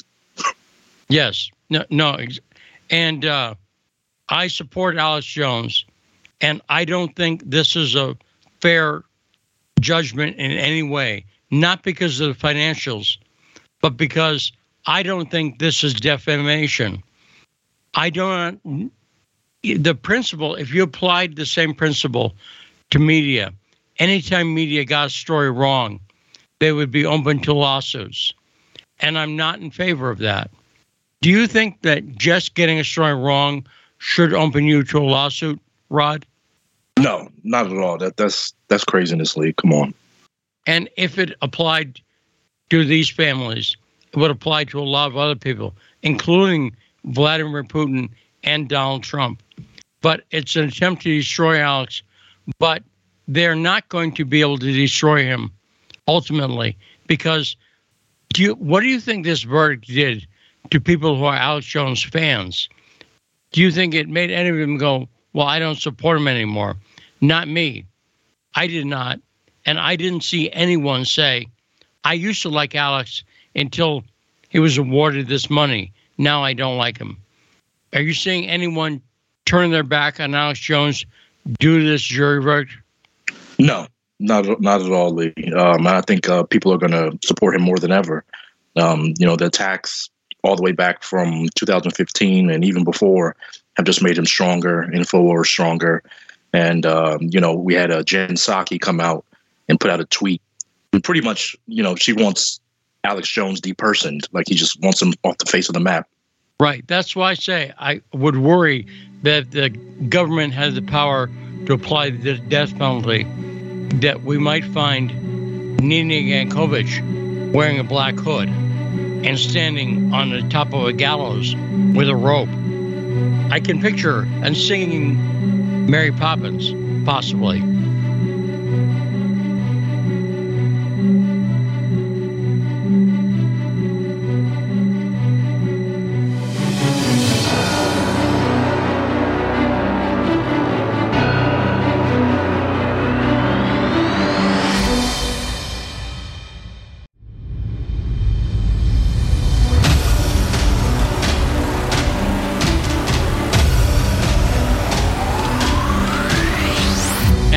Back on the backstory. I am Lee Stranahan, and we are on the radio, 105.5 FM, AM 1390 in Washington, D.C. Joining us now, great friend of the show, and a great guest, and a person in the newspaper today. And we'll talk to him about that. The great Tyler Nixon. Hey, Tyler, how you doing? Lee. Good to be with you. I'm in the newspaper? You're in the Daily Mail. Am I? Yes. There I so, I saw you mentioned the Daily Mail story about one of Hunter Biden's attorneys, a guy who's out in California, and he got oh, into right, a right. he got into a email conversation with a guy from a group called Marco Polo, which is apparently a right wing group. The paper says so I don't trust the des- designation anymore. But have you ever heard of Marco Polo? I have not. In fact, I've that you you did send me the article, and that was the first I'd seen of them. So, Sound, sounds a guy fishy. from Marco Polo was pretending to be someone on the left, and he talked to Hunter Biden's lawyer, and in it, the conversation, and the Daily Mail prints the conversation, and they mentioned Tyler Nixon, you, and they say that you're a Roger Stone's attorney, and they claim that you were part of the Hunter Biden laptop coming to light. Now, I know from knowing you that there's all sorts of incorrect things there. You are an esquire, you are an attorney, but I don't believe you are not officially Roger Stone's attorney. Is that correct? No, I'm I'm his personal counsel, but I don't I don't I've never entered an appearance for him uh, before any court technically. So, but no, I'm I'm his personal counsel for sure. But that's And different. what did you so, have to in other do- words, What and what did you have to do with distributing the Hunter Biden laptop story? um, absolutely nothing whatsoever. Never laid eyes on it. Never laid eyes on. And uh, I mean, I've been we've been through this before. I mean, it's just it's just a smear. I have absolutely nothing whatsoever. I mean, the, you know, I've never had any contact. I haven't had contact with anything to do with Hunter Biden for probably ten years. Um, you know, known him known him growing up. Um, but no, this is just this is just fantasy. Um, the closest I came, I guess I could say to the to the whole thing was on uh, just before election 2020. I was uh, passing through Wilmington, Delaware, my my hometown, and showing a friend around to you know places where whatever we you know I haunted my my youth, and I said uh, we were here. We are in Trolley Square, which is a little strip mall, um, right in sort of just up from downtown, where John Paul Mac Isaac had his shop. And I said to myself, ah, you know what? I'm, I'm here in person. I'm going to see the shop and I'm going to actually go thank him. And so I walked up to the back door, or, I should say, the, it, it was on the back side of this little strip mall. And uh, my friend took a picture of the door and posted it on Instagram. And then I, we walked in and literally there were like, I don't know, six or eight people in there, and I got and they all sort of looked over. It's a little tiny, like you know, sort of uh, reception area, and I, I got cold feet and just walked back out. I didn't want to like I didn't I didn't feel comfortable bringing up the issue like in front of all these strangers, you know, because and I didn't really I didn't even know what he looked like until I guess probably later when he did interviews. So I didn't know who he exactly was amongst the people. And that was it. That's that's I've never still to this day never other than that I don't even know if that was necessarily him in the reception area. Laid eyes on him, spoken to him, and I've never laid eyes on or spoken to, uh, or or I should say, handled anything anything involving Hunter Biden of a, of a proprietary or personal nature. Um, everything I know about it was from whatever the reporting is. So now I thought I considered now- actually sending a cease and desist to uh, to this this attorney, but you know I figure let, let's see how far he takes it. And I gotta say, the Daily Mail, their headline is that Biden's attorney, this guy, he apparently called the guy. He said you're going to go to prison for apparently saying a fake name, and he said you're going to be a butt boy, and him saying that was the- focus of the Daily Mail story. But Yeah, I think yeah. smearing you is is a big story that they've kind of buried. What do you think? I think so. I, I, I didn't. I didn't. I, I sort of skimmed the, the initial when you sent it. Um, obviously, I've been a little a little bit busy today um, with uh, well the last couple of days just helping Roger prepare his uh, his statement, which was uh, which has just been issued concerning this uh, you know this witch hunt. Yes, and and and uh, let me ask you. Let's deal with some of the headlines. First off, let's take the Alex Jones thing. What do you think of Alex Jones getting a judgment of nearly a billion dollars? I do not know enough about legal history. That seems like an outrageously high judgment. I can't think of any individual person getting like a billion dollar judgment against them. Am I missing a lot of judgments, Tyler?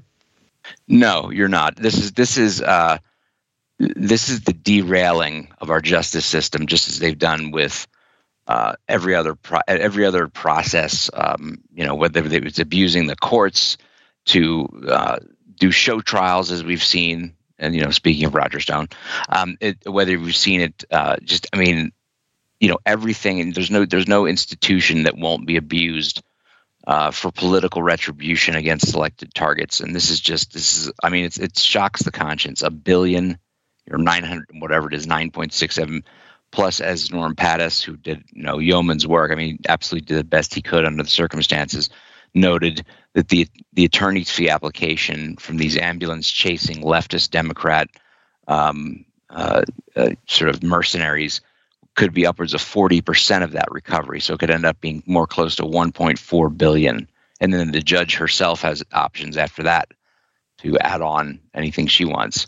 So no, this is just, I mean, this is, um, it's insanity. It, it really shows you that the it, juries, um, there's there, you know, there's people out there who just don't take our, their civic, uh, uh, their civic role seriously, who just think that, you know, they get on a jury and if they have some axe to grind, they, they'll just they'll just do whatever. I mean, I, that this was the case. I, I think in, in Roger Stone's trial, I don't think he had a chance at a fair trial with that jury, and I don't think anybody in frankly uh, the District of Columbia has a chance who's not who's not a Democrat and a, and a hardcore leftist Democrat has a chance at a fair trial, and it's sad. I mean, if we don't have impartial juries anymore, and judges are allowing this, or in the case of Alex Jones's case, the judge is participating in it what do we have left? I mean, this is this is the stuff that sparks, frankly, rebellions and revolutions, where there are no there's no option for uh, justice anymore, where people do not have recourse, who who are being targeted, and then and then you have the judiciary being subjugated or uh, you know basically put subordinate to not just the political system, but the particular part a particular partisan bent, where it becomes a weapon. I mean, the weaponization of the judiciary judiciary is, is absolutely one of the last stops on the way to absolute totalitarian tyranny. And this and, is a perfect example of it. You and I love having you on the show, and we love you, and the audience loves you because you're a fierce advocate for liberty, but also because you're a loyal and honest person.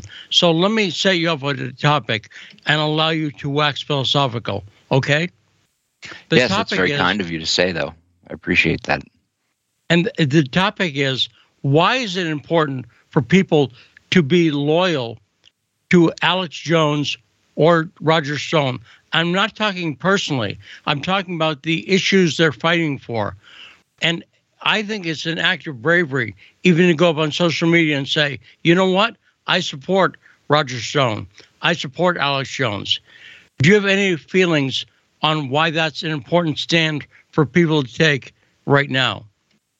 Uh, absolutely. I mean, well, you know, those who forget history are doomed to repeat it, as uh, Santayana said. And look, I mean, it's anybody who's studied this history just of the 20th century and how people were subjugated and tyrannized and liquidated and all the horrors that were visited on humanity by uh, you know these these authoritarian regimes by these uh, absolutely megalomaniacal psychopaths who I see manifesting now in the place where it, you know it, many of us have heard it before. You know, it can happen here, and you know those who thought it couldn't, just take a look, and it's coming to life. And because as much as I, uh, you know, want um, to see others free, you know, to defend the rights of others is to, to as much defend yourself um, and to and those you love and those you care about because again it's it's as uh, the um, Martin uh, Niemöller uh, the uh, the, the uh, German cleric who who basically said you know first they came for the trade unionists and so forth. If you don't defend the rights of others you're you're you're not defending your own rights and your own uh, freedoms. And and this is so important. And frankly if you, I mean, once you've abandoned principle or you've thrown somebody to the winds of uh, political expediency, it's all over because the, the, the ruthless, determinist, uh, um, megalomaniacal authoritarians, they, they don't waver from their objective to, to you know, these are control freaks and psychopaths.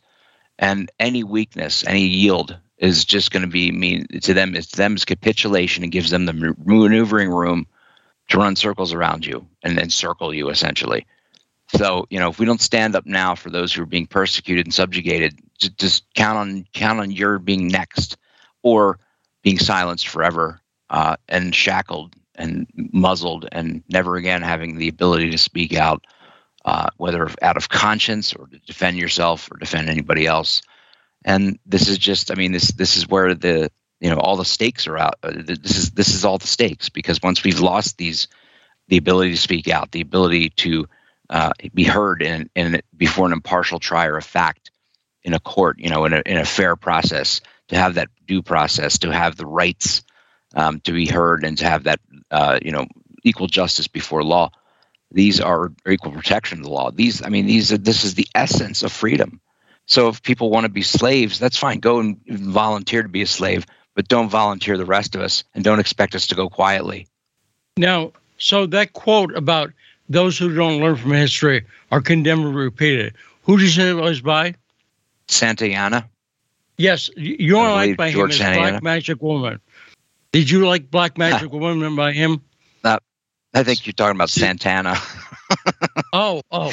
See, that was my joke. Carlos pretending to be Santana. It's occasionally I pretend to be stupid. You're you're you're you're, But- you're and nothing. You're nothing. Nothing of the sort, Lee, and you know it. But that's very clever. so yeah, so- Carlos Sant Carlos Santana.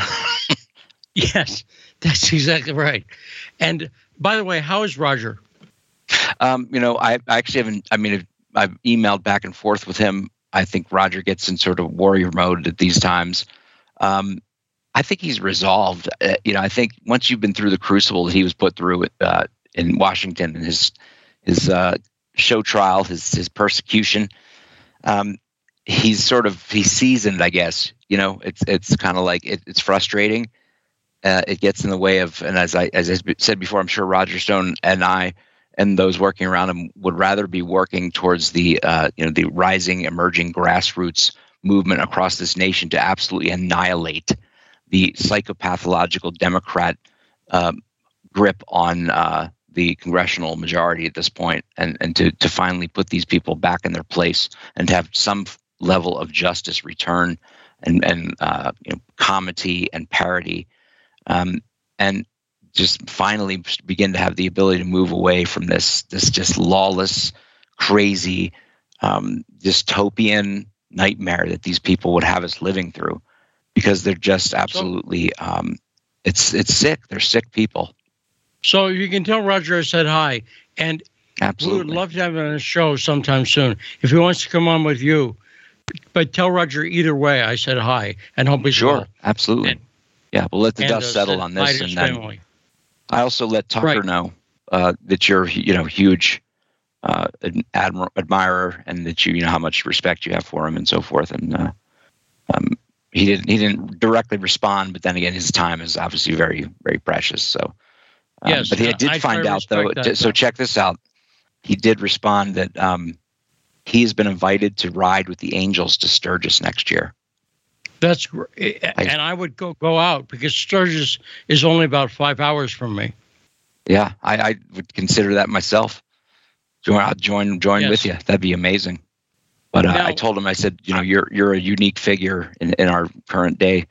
You know, comparable Yes. to only Jerry Garcia. Very few non-angels get invited to those events and are accepted. Obviously, Yes, and Sturgis is obviously a big deal in South Dakota, and uh, so friends of mine who are bikers come out for Sturgis every year. They drive up from Southern California to Stur- Sturgis, South Dakota. Takes them a couple days, but they always have fun here. So, speaking of Tucker, Tulsi Gabbard quit the Democratic Party. Now, I wasn't surprised, but I'm glad. Let's play the clip of Tulsi explaining why on Tucker Carlson last night, and then get your comments on it. Tyler Nixon. Let's play the clip. Hit it. so much for coming on. that was quite a statement. I'm listening to this and I'm thinking, I, I, you know, we have Republicans on the show from time to time. They don't put it as clearly and bravely as you do. So how do you feel? I mean, you've been in this party a long time. You were its future. You left. I mean, this has got to be kind of a fraught moment for you. You know, Tucker, as, as, as you know, I've, I've always been an independent minded person. Uh, a Democrat, yes, but an independent Democrat. And my loyalties are very clear. I love our country. and I took an oath both as a service member, as a soldier, as well as as a member of Congress to support and defend the Constitution. And that's an oath that I take extremely seriously.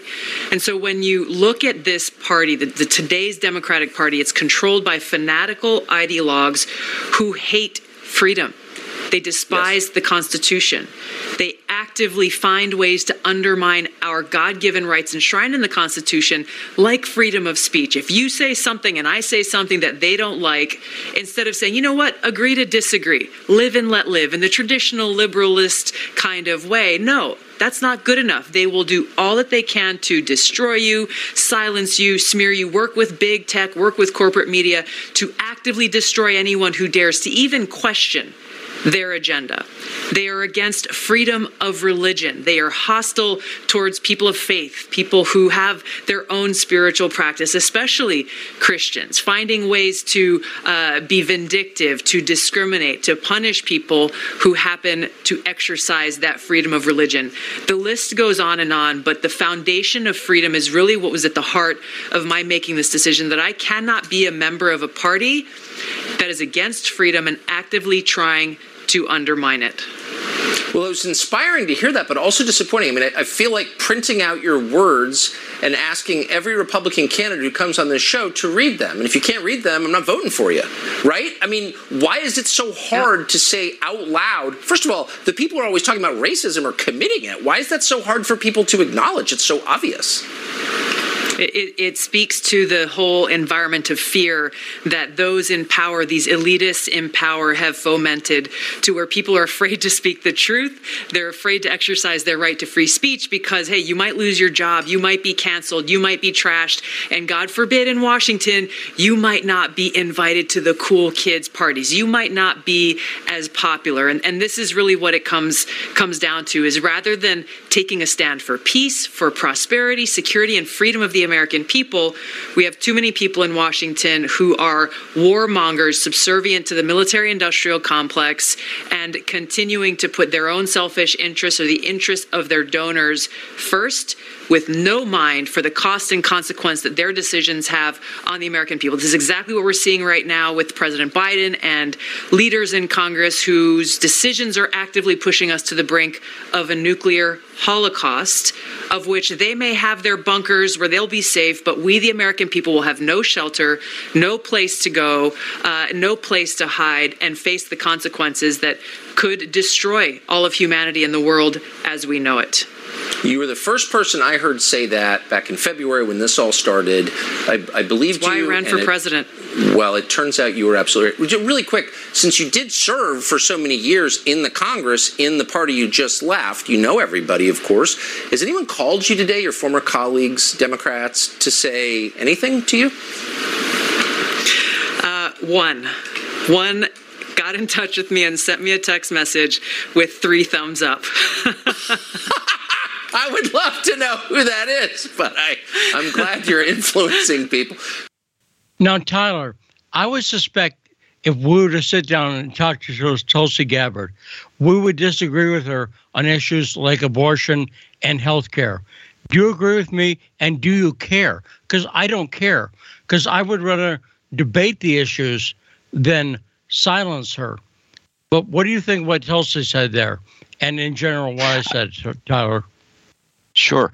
Uh, you know, I've always wondered, uh, having heard her speak, particularly, uh, you know, she she's like a Ron Paul Democrat almost, and I've always wondered, what are you doing in the the Democrat Party? There's no place for you. I mean, it's absolutely been purged of anybody with any reasonable uh, viewpoints on uh, you know international international affairs, whether we should be interventionist, uh, you know, militarists, or whether. I mean, and that's you know, to me, that's like that's a, such a litmus issue as to whether you support uh, our our country being the either the policeman of the world or in you know just sort of this international bully pushing around our military weight wherever we feel like it uh, and stirring up trouble frankly wherever it suits us or it suits the uh, you know it suits the cabal that uh, that has seemed seemed to have a grip on our uh, national security and military establishment for the last since Ike basically warned us, I guess, in his uh, military-industrial establishment uh, farewell address. And you know, Tulsi, the only issue I've seen with her that I differ upon and I understand there's been a change with her has, has been with, regard to gun control. Um, other than that, though, I mean, you know, her defense of Assange and her her criticisms of uh, the deep state and the machinations of these these uh, that ilk have have been just on point, absolutely uh, every step of the way, and she's been courageous. And certainly the fact that she's been made a target of the dragon lady herself, Hillary Clinton, uh, you know, puts her at the top of my list of solid people. So I'm, I, and I don't, and I think it's smart of her not to just rush to the Republican Party. Um, although I'm obviously a lifelong member of the Republican Party and will remain so, I will never abandon it to uh, the, the the Bush ilk and and other sort of trash RINO types who would sell us down the river, who were Democrats uh, really um, in in Republican clothing. And uh, but she she's welcome to join us. Let me ask you, Tyler, if Tulsi could single-handedly take over the Libertarian Party and become a leader in the Libertarians, would you consider that a good move, possibly for Tulsi? Mm, I think it'd be good for the Libertarian Party. I don't think it'd be good for her necessarily. But I mean, you know, because as you know, I'm sure having dealt with the Libertarian Party, um, you know, these these are these are rugged. These are many many individualists, so individualistic that that they squabble amongst each other and can never agree upon anything, um, and end up shooting themselves, you know, in the foot. It becomes a, you know a, a circular firing squad. So, which is you know, it's almost comical, really. But I think it would she would definitely breathe life into that institution, um, which was you know founded the same year I was born, and I think um, has always been an institution that has pushed uh, pushed the envelope in terms of um, holding politicians accountable, being a, a, presence in electoral politics that's pushed. No, for I agree. liberty above and all. I think the one thing it would give her is ballot access. The libertarians yes. have ballot access, and that's a big deal. Do you agree? Yeah, I think so. And if they were pragmatic and smart about it, they would absolutely embrace her and, and try to, you know, woo her into the party and tell her you will put you on the ballot. The problem that I have though is that, well, I guess a lot of there there are a number of libertarian registered libertarians who vote Republican, and uh, you know that that would be bad if we drew away from them and, and, and gave the time, Democrats. Fantastic yep. appearance as usual. Thanks so much for the great appearance, and thanks to Wyatt Reed and Mark Sleboda for being with us in the first hour.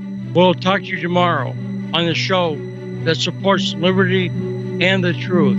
I'm Lee Stranahan, and this is The Backstory.